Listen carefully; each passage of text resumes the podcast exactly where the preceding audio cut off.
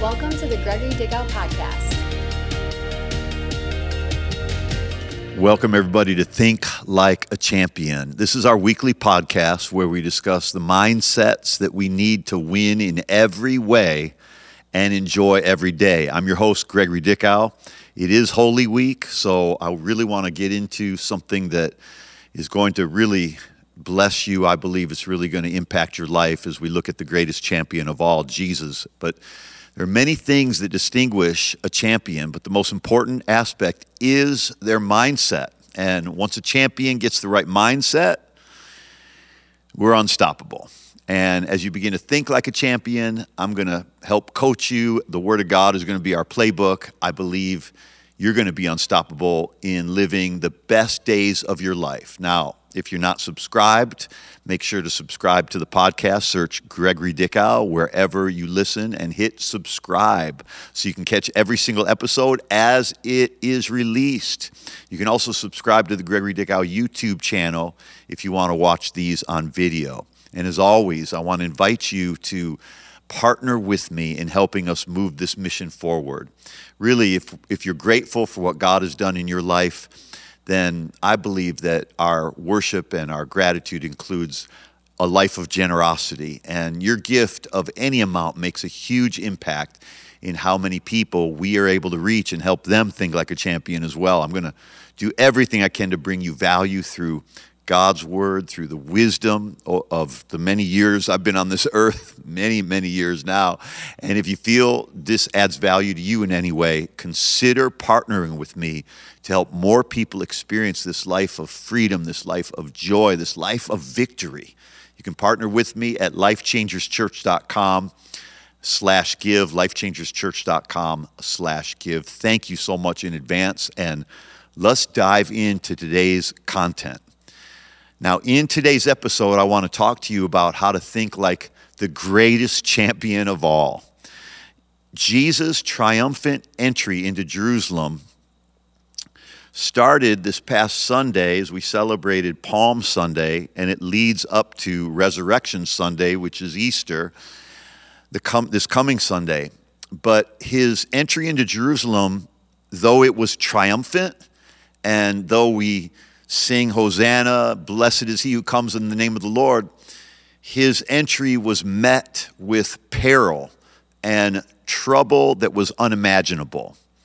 No matter what unimaginable things you're facing right now, I want you to know there's good news. Sunday's coming. Resurrection is coming. Just as Jesus met unimaginable trouble in his life after Palm Sunday, you may be meeting some unimaginable trouble in your life today. And I want to give you the hope, and I want to help equip you to hold on, because Sunday's coming. Now, a champion mindset is found in the greatest champion of all, Jesus. Please understand this. The days and hours between Jesus' entry into Jerusalem and between Sunday, Easter Sunday, as on the Sunday of Palm Sunday, he rides in on this colt. But I want you to see how he handled the problems that came. And particularly, it says, as he was riding into the city, Jesus fulfilled a prophecy that would have been impossible to make happen on his own. Only God could have made this happen. And I want to read it to you from Zechariah 9, verse 9, where it says, "Rejoice greatly, O daughter of Zion. Shout, daughter of Jerusalem. See, your king comes to you, righteous and having salvation, gentle and riding on a donkey, on a colt, the foal of a donkey." Now, I want you to see that this was written hundreds of years. This prophecy was written hundreds of years before it happened. It said that the Savior was going to come on a donkey. And then hundreds of years later, Jesus came triumphantly that Palm Sunday into Jerusalem on a donkey. So the first thing I want you to get from this and what you can apply to your life is believe in God's timing. Believe in God's timing. Champions believe in good timing, in this case, in God's timing. We're in such a hurry sometimes, but I want you to know that good things take time. Give God time. Give yourself time. Give God time to bring His prophecy for your life to pass. Give yourself time to see the prophecies over your life, the dreams that you have for your life, the destiny that you have for your life, the beliefs you have about what your life can be. Give yourself time. Give God time. In fact, let's invite God right now to help us experience His timing for your dreams. Heavenly Father, I'm asking you right now to work.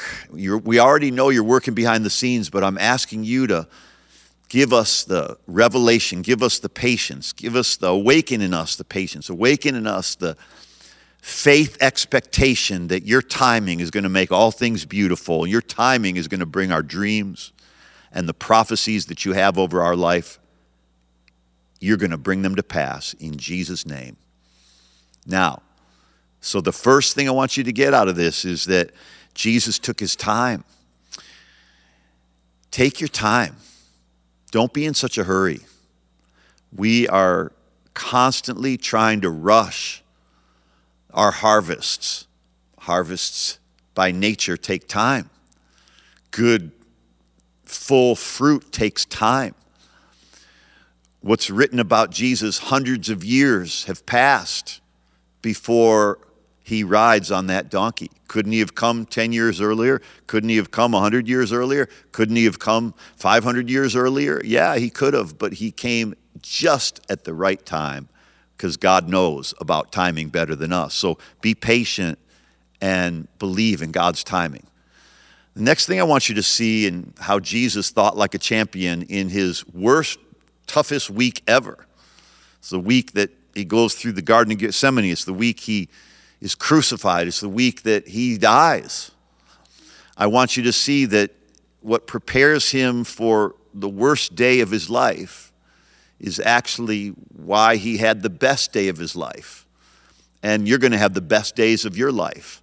And I want to read to you something from Matthew chapter 21, because the crowds welcomed Jesus by waving palm branches in the air, and they shouted, "Hosanna to the Son of David. Blessed is He who comes in the name of the Lord. Hosanna in the highest." So on Palm Sunday, Jesus and His disciples spent the night in Bethany after this scripture was fulfilled about coming into the city of Jerusalem. They spent the night in Bethany, about 2 miles east of Jerusalem, and this is where Lazarus lived, who Jesus had raised from the dead, remember? And his two sisters, Mary and Martha. They were close friends of Jesus, and most likely they were the ones hosting Him and His disciples during their final days in Jerusalem. So the next thing I want to give you as a takeaway from this Holy Week is, in your darkest hours, surround yourself with the right people.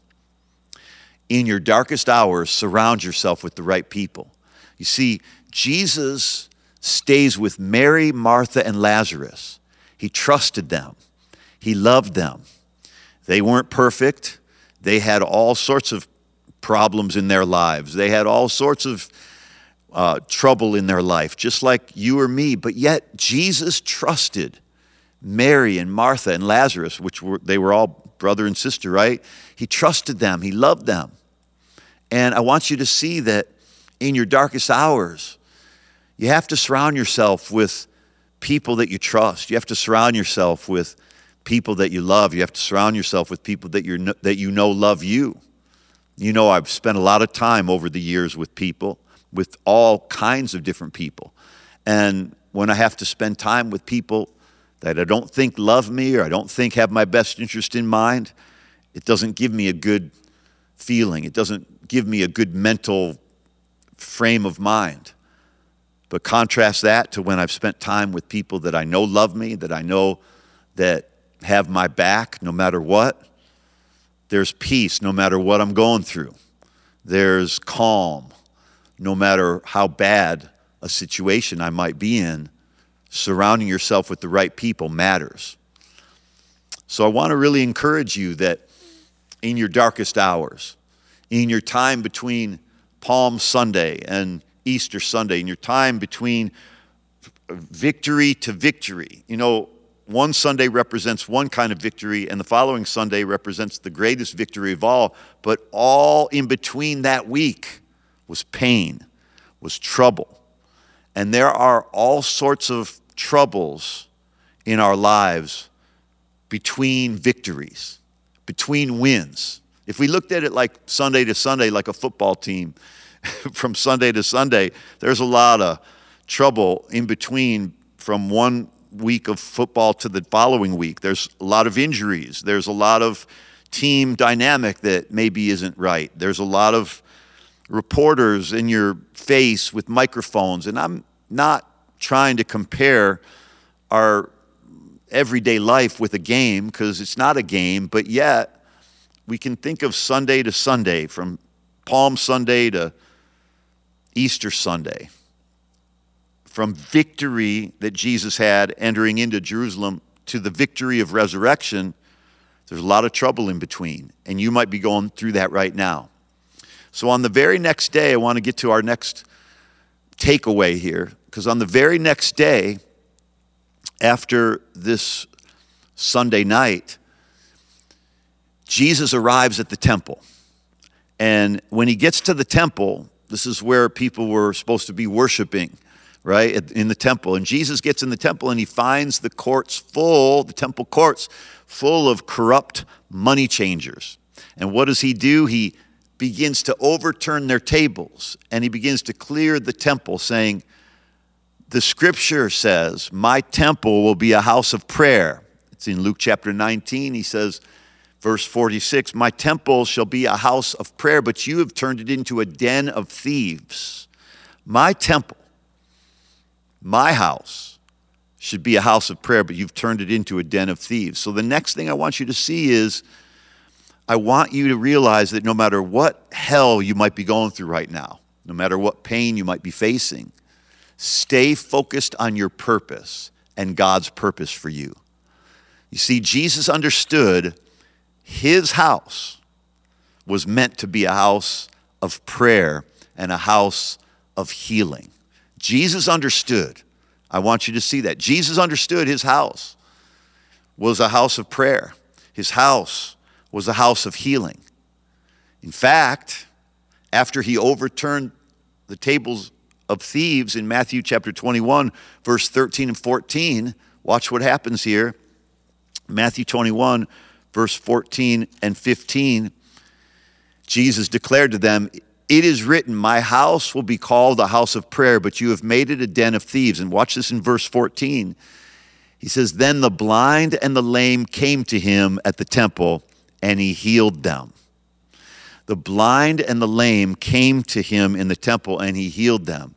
You see, in other words, when the money changers, when the Pharisees, when the religious people had turned God's house from a house of healing to a house of making money and a house of selling offerings and selling animals to give offerings to God, when they had overturned the house, and Jesus then overturned the tables, after Jesus restored the house, what happened there? It says the blind came and the lame came and they were healed. So the purpose for the house was healing. The house of God is a place of healing. It's a place of salvation. It's a place of blessing. It's a place of peace and freedom. But I really want you to get this, that Jesus walks into the temple and he sees they're using the temple for the wrong thing. And he overturns it, turns everything upside down or right side up, and restores the purpose for which that temple had been created. I want you to start overturning some things in your life today. Start overturning some things that don't have to do with your purpose. What's going on in your life that doesn't have to do with your success? What's happening? What are you filling your house with that is not helping you heal? What are you filling your house with that is not helping other people heal? What are you filling your schedule with that is not bringing healing to you or healing to somebody else? Let's overturn that and restore our lives to become houses of healing and houses of blessing and houses of purpose. Amen? Wow. So this leads us to the next thing, because it's in the same passage of Scripture. The next thing I want you to see here in this verse is that there is a time in all of our lives as champions, if we want to win in life, no matter how bad life can be sometimes, no matter how difficult life can be sometimes, there is a time for aggressive action. And we need to know when that time is. And we need to be cool, even when we have to be aggressive. Whether it's with healing in our body, sometimes we need to get aggressive with getting our body well. We need to get aggressive with getting our mind right. We need to get aggressive with fixing a relationship. Notice, Jesus overturned the tables. He set free the doves and opened all the cages where the animals were kept in the cages in the temple. But even in his aggressive action of overturning the tables, he never hurt anyone in his rage against religion, in his rage against the Pharisees, the self-righteous, in his rage against people that had turned the temple into something other than what it was meant to be. Jesus didn't hurt anybody in the process. And I want you to see that this is a aggressive action to overturn tables and turning things upside down in the temple. And sometimes we've got to apply that passionate, aggressive action towards getting rid of something in our life that isn't good for us, or being aggressive at attacking an area of our lives that we've been lazy about, or we've let it get the best of us. Attack that anger that you're dealing with. Attack that problem with your health. Attack that thing. Hit it from every angle. Hit it with the angle of prayer, the angle of speaking God's word, the angle of medical help, the angle of exercise, the angle of eating the right foods. Like, attack it from every direction. We have to be aggressive. We have to take action. And when we do, it needs to be the right action, and it needs to be measured action so that we don't hurt people along the way. Jesus did that. And that's a great lesson for us as we begin to think like the greatest champion of all. I want you to also see that Jesus established that the real enemy that he was dealing with was self-righteous religion. And in Matthew chapter 23, he says to the Pharisees, in verse 24, he says, "You blind guides, for you are like whitewashed tombs, beautiful on the outside, but filled on the inside with dead people's bones and all sorts of impurity." He went on to say, "Outwardly, you look like righteous people, but inwardly your hearts are filled with hypocrisy and lawlessness. You snakes, you sons of vipers, how will you escape the judgment of hell?" Wow, we got to pause here and say, why would Jesus talk that way about anybody? He doesn't talk that way about anybody like you or me. He talks that way only to the self-righteous hypocrites that were saying one thing. They were saying, you have to carry this burden, and you have to live by this law, and you have to obey this, and you have to obey us. And yet they themselves weren't living that way. They were condemning others for the compromise they were tolerating in their own life. And I'm not saying at all that anybody really, nobody can be perfect. And he wasn't expecting that from anybody, including the Pharisees. But they were self-righteous. Their righteousness they weren't standing on what Jesus did for them. They were trying to prove how holy they were and how great they were and how better they were than anybody else. I pray that in our march towards victory to victory, and in our struggle with whatever issues come against us, I pray that we will never look down on anybody else like these religious leaders did. I pray that we would not be self-righteous. I pray that if you want to experience victory, you have to realize who the real enemy is.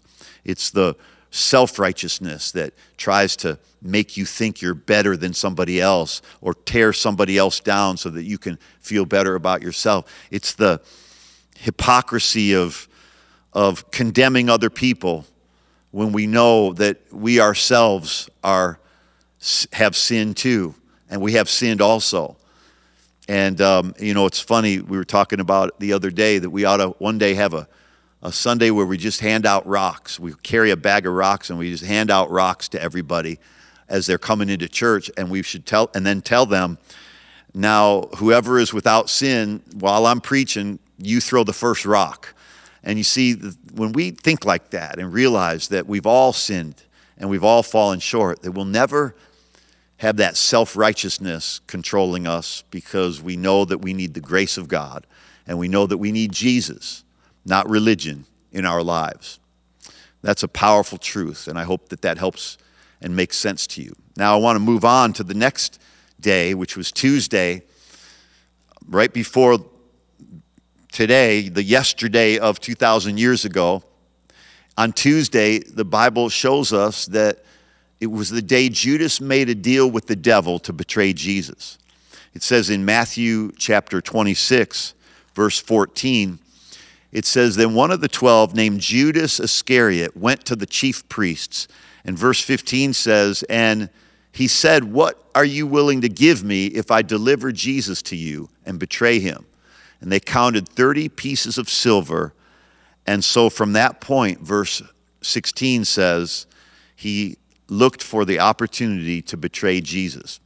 And so here I've given you four things that are real powerful tools you can use whenever you're dealing with a negative moment, a dark moment in your life. And this fifth thing that made Jesus such a champion is, the fifth thing I want you to see from this is, people may betray you. People may disappoint you. People may even intend harm against you. But that's where we need to believe Isaiah 54:17, where God says, no weapon formed against you shall prosper. You see, these weapons will be formed against you, and people will come against you. Judas did betray Jesus. You will be betrayed at times. There will be weapons formed against you, but they will not prosper. This is the beauty in this, that Jesus knew Judas was going to betray him. Jesus even still invited him to the Last Supper. Jesus still made him one of his disciples, but he knew that Judas would betray him. You're going to lose some people. You're going to have some people turn on you. You're going to have some people that aren't there for you in the time you need them most. And I want you to know there may even be people that plot negative things against you. But though weapons are formed against you, they will not prosper, because you're the righteousness of God.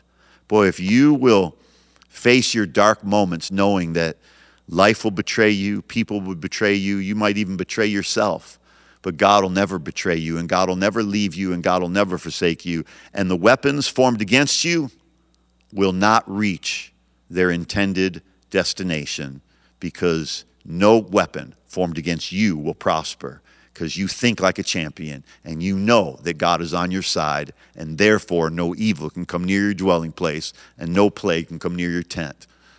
Boy, I hope that this really encouraged you today. I want to encourage you to go back and listen to the five things and the five ways of thinking that Jesus employed in his life, because he thought like a champion, because he was the greatest champion of all.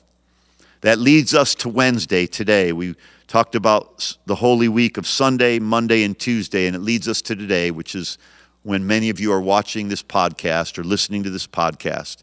Jesus spent that day most likely in Bethany with his disciples and with Mary, Martha, and Lazarus, most likely. They were getting ready for the Last Supper, where Jesus was going to introduce to his disciples the love he had for them by indicating that he would give his body and his blood for their salvation. And so we're going to pause here and continue right here on Friday at our Good Friday service. I can't wait to worship Jesus with you in person right here at Life Changers Church, or online all around the world. And now let me pray for you. Father, I thank you that every person here can think like you. Your thoughts are higher than our thoughts. Your champion thinking is higher than our thinking, but you said we can renew our minds to think like you. We can renew our minds and we can experience the beliefs of victory that you walked in, the beliefs that you were more than a conqueror, and just as you are, we are as well because of what you did for us. In Jesus' name, amen. Well, thanks for joining me on Think Like a Champion. Remember to subscribe to the podcast and share this with someone if you got something out of it. Invite others to be a part of this journey with us. I want to invite you, and I want to ask you to invite someone to church this Easter. Church is the power of God. The body of Christ is the greatest force for good in this universe. And everybody needs a church family. If you need a place to worship, come worship with me at Life Changers. And I'll see you next week on Think Like a Champion. I can't wait till then.